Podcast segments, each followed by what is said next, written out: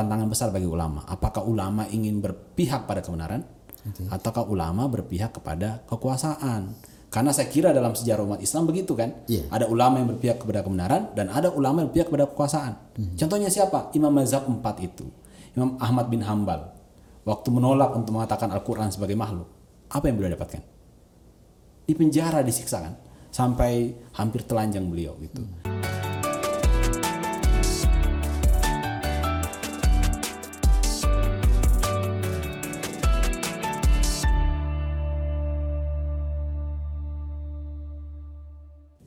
Bismillahirrahmanirrahim. Assalamualaikum warahmatullahi wabarakatuh. Selamat pagi, selamat siang, dan selamat sore, serta selamat malam para sohib ngalir di mana pun Anda berada. Saya Willy Asadi.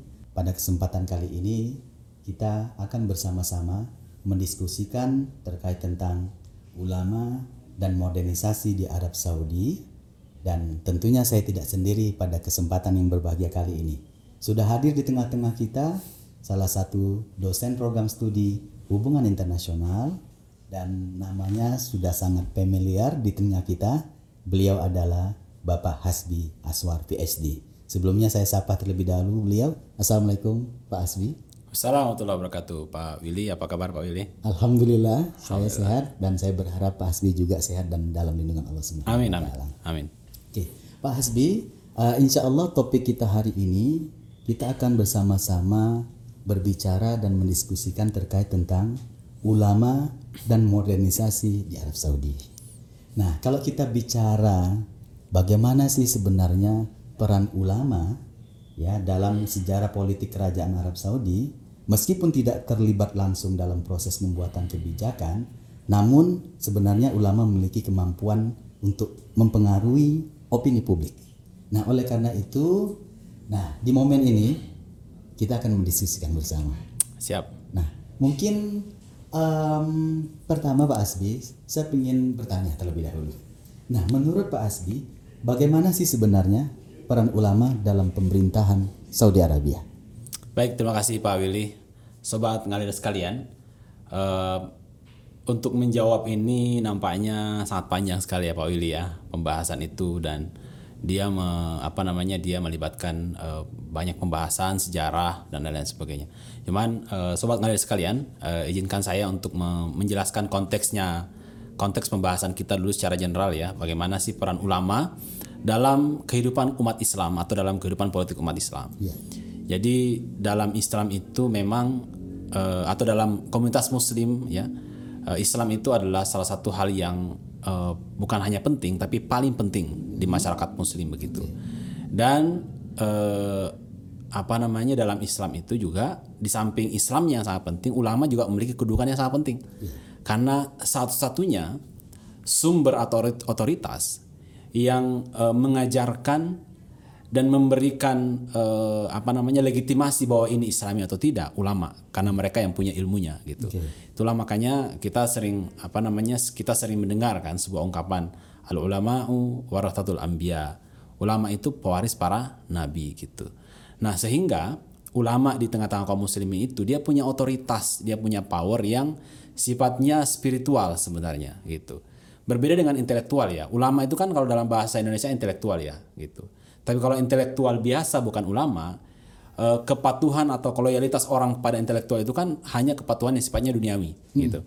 Kalau ulama tidak spiritual. Kan ini bicara mengenai pahala dan dosa kan. Iya. Makanya ada istilah misalnya doa ulama itu beracun atau apalah gitu kira-kira kan Oke.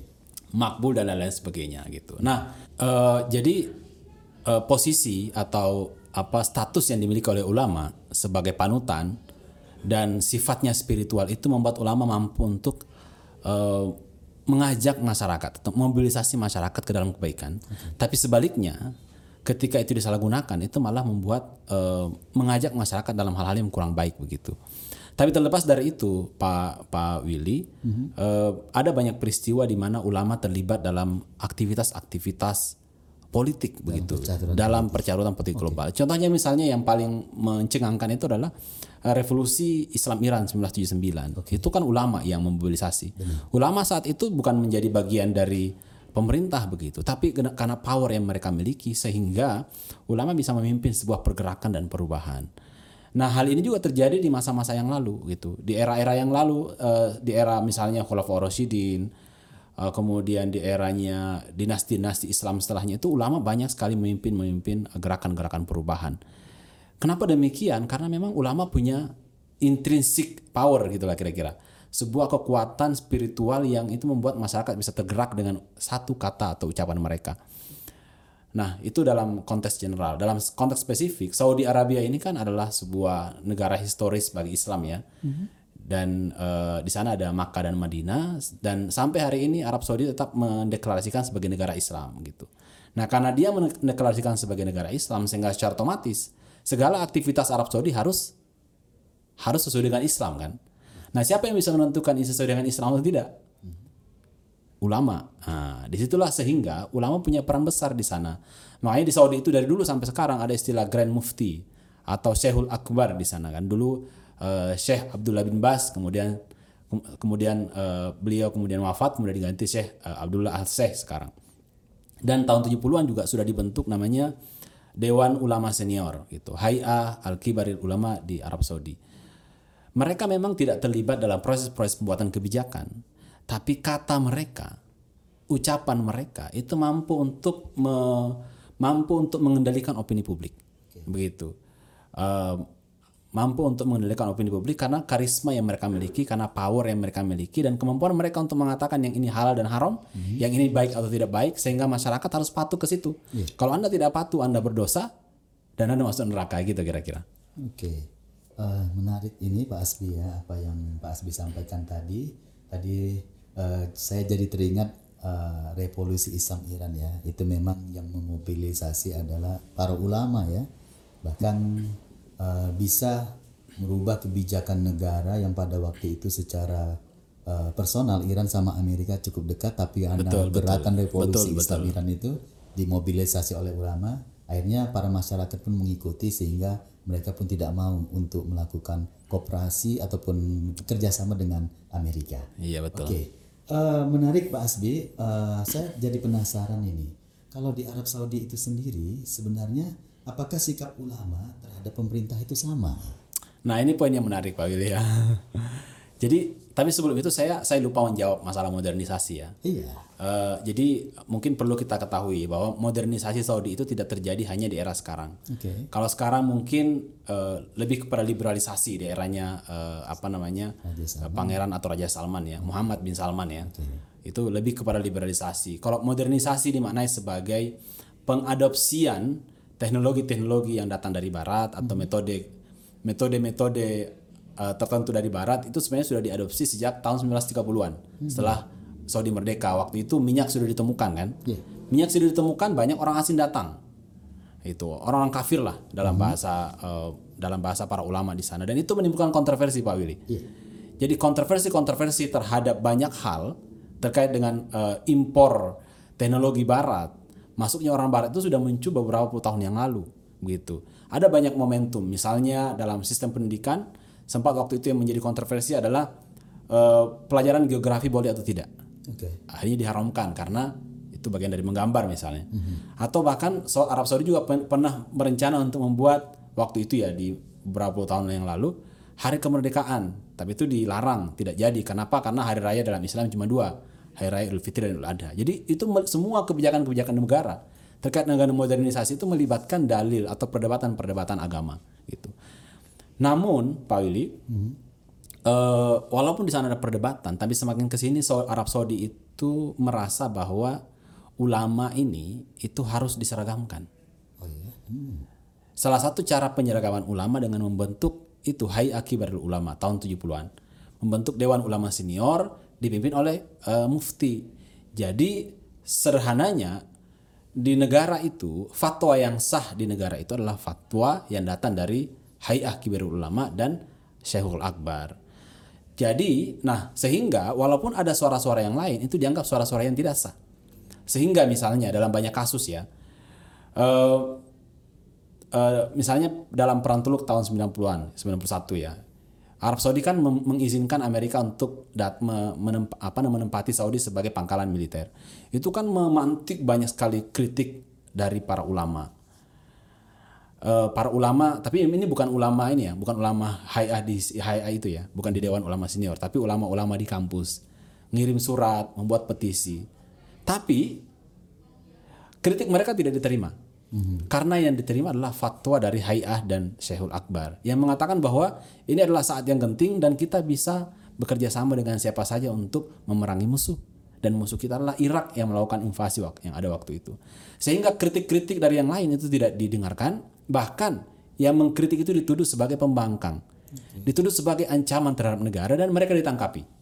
Kemudian kita kenal lah eh, nama-nama tokoh-tokoh penting waktu itu ada eh, eh, apa? Eh, ada Safar Hawali, Salman Al Auda, ada Aid Al Qarni. Saya kira salah satu orang yang saling, saling kita kenal ya dengan buku beliau La Tahsan. Beliau keluar masuk penjara sampai hari ini. Kenapa? Karena mengkritik pemerintah. Jadi eh, yang poin yang pertama terkait dengan modernisasi itu sudah terjadi dari dulu dan sampai sekarang liberalisasi. Nah itu kita bicarakan nanti. Bagaimana eh, apa Pangeran Salman eh, Muhammad bin Salman itu melakukan menghadapi ulama karena itu juga sangat kontroversial. Tapi modernisasi sudah terjadi di beberapa puluh tahun yang lalu dan itu meman- memancing kontroversi dan pemerintah menggunakan ulama untuk menghentikan kontroversi tersebut. Ulama senior, ulama di eh, Hayat Kibar Ulama, walaupun sebenarnya mengkritik itu juga adalah ulama. Eh, gitu loh. Jadi artinya ulama di Saudi itu sebenarnya tidak satu suara. Satu frekuensi. Cuman, Oke. cuman suara-suara yang berbeda itu di dibungkam dengan cara ditangkapi, dilarang ngajar. Mereka tuh para dokter profesor di kampus-kampus Universitas Madinah, Universitas Muhammad bin Saud dan seterusnya. Gitu. Mereka dilarang mengajar, dilarang eh, merekam ceramah mereka, dilarang berceramah karena dianggap apa? Pemecah belah. Dianggap melakukan tindakan yang haram karena di sana itu ada doktrin dilarang mengkritik atau eh, dilarang mengkritik pemerintah secara terang-terangan. Tapi itu doktrin bukan doktrin yang diyakini oleh semua ulama Saudi. Oke. Tapi yang diajarkan oleh Hay'ah Kibarul Ulama bersama Grand Sheikh atau Syekhul Akbar. Gitu. Nah, bagaimana dengan eh, kondisi sekarang? Nah, nanti kita akan bahas saya kira. Itu dulu. Berarti bisa dikatakan ulama-ulama yang berdomisili di Saudi Arabia ternyata eh, hubungannya dengan pemerintah itu tidak sama semua ya. Artinya ada yang memang pro pemerintah, tapi tidak sedikit juga ulama-ulama yang di Saudi Arabia eh, melakukan apa ya eh, pandangan kritis ya terhadap kebijakan-kebijakan yang dikeluarkan oleh Saudi Arabia. Nah lantas semisal Pak Hasbi, eh, saya menyambung lagi semisal yang tadi ya, eh, tadi sebenarnya sudah dijawab sih, tapi saya ingin lebih lagi menjadi penasaran saya ketika ada ulama yang melakukan eh, kritisasi ataupun mengkritik lah.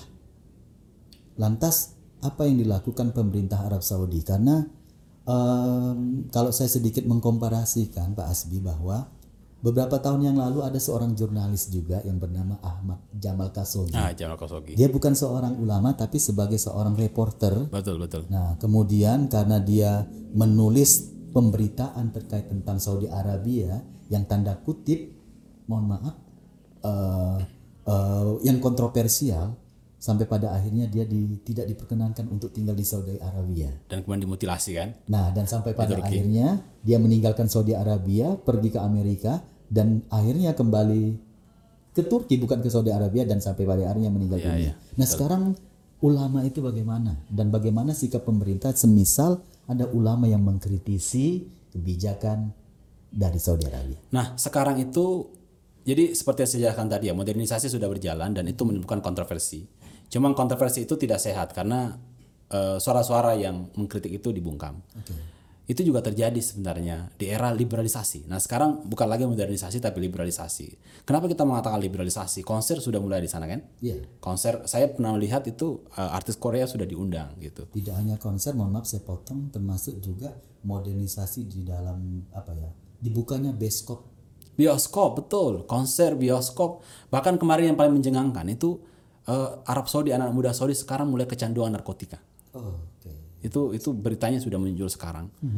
Eh, jadi apa gaya hidup pop, budaya pop culture di Saudi itu sekarang sudah mulai berkembang dan salah satunya adalah didukung oleh uh, visi 2030-nya uh, Muhammad bin Salman yang memang berupaya untuk mendiversifikasi uh, income dari negara Saudi. Mereka mereka mereka saya yakin juga sudah agak-agak was-was ya dengan minyak ketergantungan terhadap minyak, makanya mereka berupaya untuk melakukan kebijakan untuk mendiversifikasi pariwisata, kemudian uh, budaya dan seterusnya gitu, investasi dan lain-lain sebagainya itu berupaya untuk di, didorong supaya itu menjadi income yang besar bagi Saudi. Nah, konsekuensinya kan kalau kita bicara, wisata, otomatis kan uh, aspek religiusitas yang yang ketat di Saudi itu perlahan-lahan di akan dikurangi dan itu sudah terjadi. Hmm. Misalnya perempuan misalnya ya dulu dilarang nyepir, sekarang boleh-boleh okay. nyepir sendiri.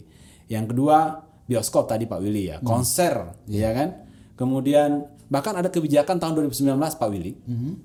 Itu suara mikrofon masjid yeah. pada saat azan dan ngaji itu dikurangi dikurangi uh, tidak boleh uh, volumenya setengah, cuma sepertiga saja. Okay. Itu juga memancing uh, kritik semua gitu.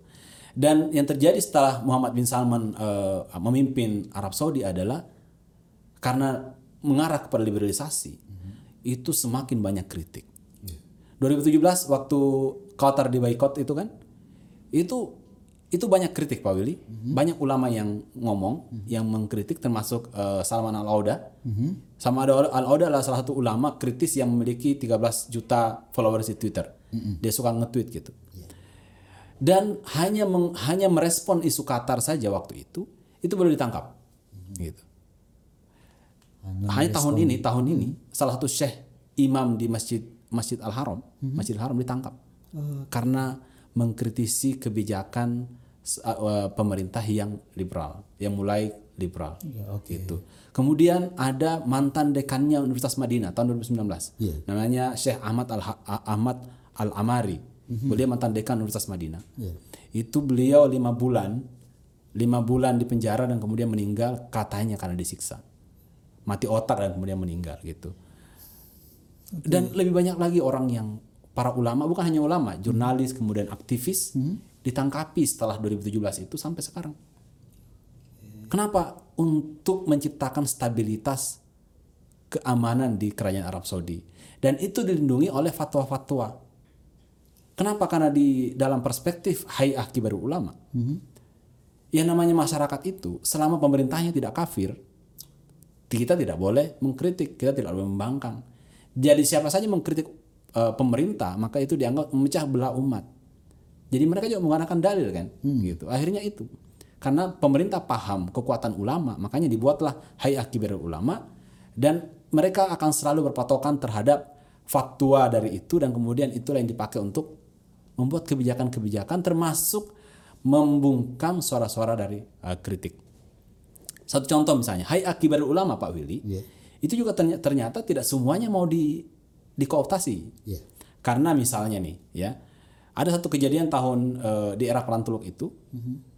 uh, Hayat Kibirul Ulama itu tidak setuju, ada tujuh orang yang tidak setuju dengan kebijakan Saudi, pemerintah terkait dengan uh, apa penempatan pangkalan militer Amerika, mm. itu dipecat dari Hayat Kibirul Ulama.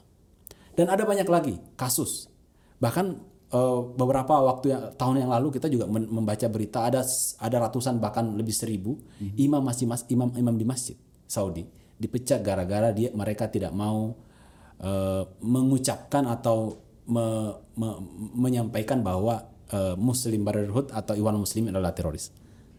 Okay. Jadi semakin ke sini secara ekonomi semakin liberal, yeah. tapi secara politik tetap semakin otoriter malah, semakin parah. Oke. Ini saya agak shock ya mendengar info ini ya. Uh, itu yang terjadi masalahnya ya, faktanya karena, gitu. Iya benar karena memang uh, kiblat umat Islam kan sampai sejauh ini memang Arab Saudi ya salah satu karena di sana ada dua kota suci yaitu Mekah dan Madinah. Nah menarik lagi Pak Asbi yang mungkin barangkali, mudah-mudahan ini tidak pertanyaan terakhir ya.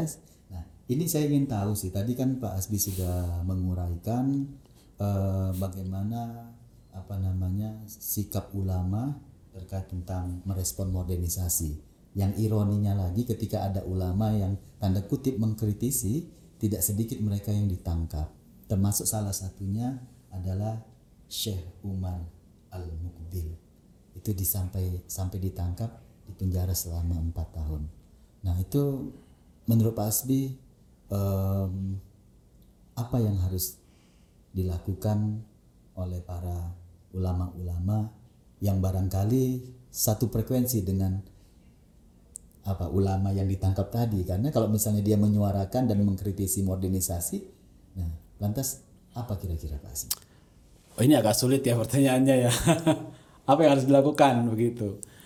Eh, tapi begini Pak Willy, saya kira ya kalau memang jadi kan begini ya, eh, yang punya yang punya kekuatan yang punya kekuatan dari di masyarakat itu kan adalah rakyat ya.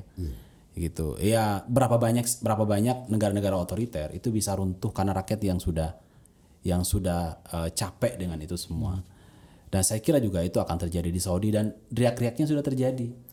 2011 itu sampai sekarang cuman eh, cuman pintarnya eh, Saudi itu ada karena 2011 itu kan pada di era Arab Spring itu sebenarnya terjadi ini juga ajakan-ajakan kritik dan demonstrasi.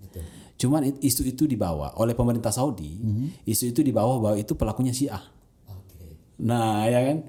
Jadi diciptakan bersama-sama bahwa yang aksi itu yang protes itu Syiah, yang ingin merusak kita negara Sunni Saudi dan itu yang membuat akhirnya masyarakat tidak ikut. Padahal sebenarnya ada banyak ada banyak masalah di Saudi, masalah eh, apa anak-anak muda yang butuh pekerjaan, masalah dan lain sebagainya, masalah rumah gitu. Termasuk masalah politik yang sangat otoriter. Nah, pada saat itu akhirnya pemerintah Saudi agak melonggarkan dikit. Makanya akhirnya perempuan dibiarkan di- di- sudah diberikan tempat di parlemen gitu. Artinya apa? Pem- negara Saudi itu bisa berubah, tapi oleh siapa? Oleh masyarakat, oleh rakyat. Nah, ulama ini adalah tantangan besar bagi ulama. Apakah ulama ingin berpihak pada kebenaran ataukah ulama berpihak kepada kekuasaan? Karena saya kira dalam sejarah umat Islam begitu kan. Iya. Ada ulama yang berpihak kepada kebenaran dan ada ulama yang berpihak kepada kekuasaan. Contohnya siapa? Imam mazhab 4 itu. Imam Ahmad bin Hambal. Waktu menolak untuk mengatakan Al-Quran sebagai makhluk. Apa yang beliau dapatkan? Di penjara disiksa kan. Sampai hampir telanjang beliau gitu. Terus Imam Syafi'i. Di penjara juga disiksa. Imam Hanafi.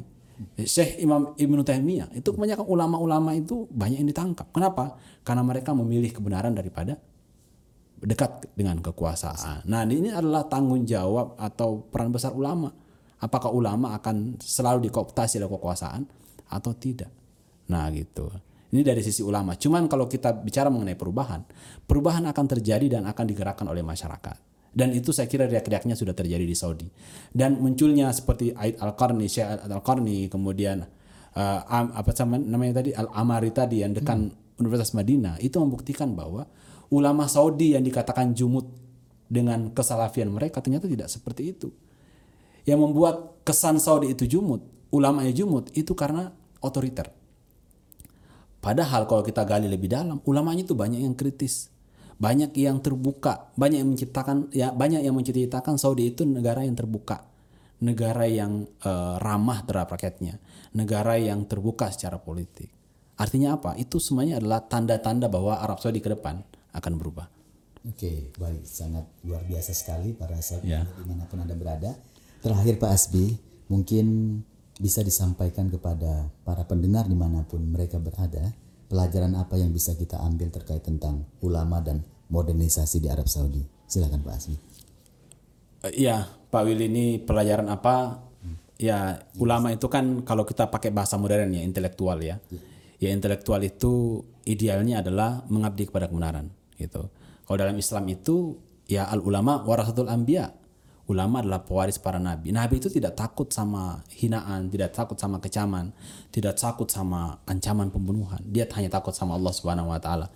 Jadi ulama ulama itu seharusnya bukan hanya mewarisi ilmunya para nabi, tapi juga mewarisi keistiqomahan para nabi kan. Al-Qur'an menyampaikan, A'udzubillahi minasyaitonirrajim. Rajim. Lima taquluna ma la taf'alun. Kabura maqtan indallahi an taqulu ma taf'alun.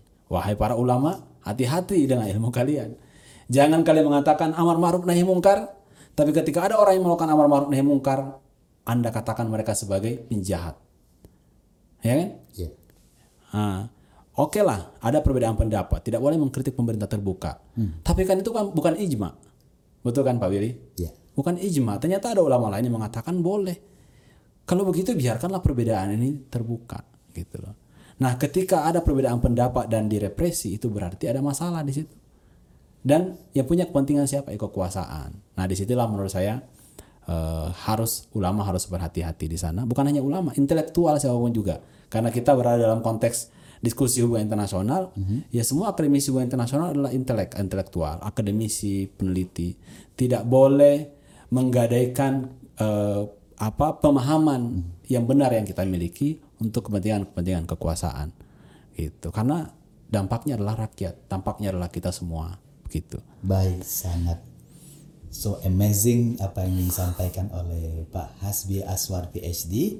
Jadi quote yang tadi terakhir itu saya kira ini uh, menjadi pelajaran bagi kita semua, khususnya bagi Sohib Ngalir di mana pun anda berada. Jangan sampai kita menggadaikan kebenaran karena untuk kekuasaan. Insya Allah kita akan ketemu lagi di episode selanjutnya. Namun sebelumnya saya mengaturkan dulu terima kasih yang sebesar-besarnya kepada Bapak Hasbi Aswar atas ilmunya dan pencerahannya pada kesempatan yang berbahagia kali ini. Oleh karena itu, para sohib alir di mana pun Anda berada, terima kasih atas atensinya dan kepercayaannya. Dan stay tune terus bersama program Ngalir di program studi hubungan internasional. Saya Willy Asadi pamit undur diri. Wassalamualaikum warahmatullahi wabarakatuh.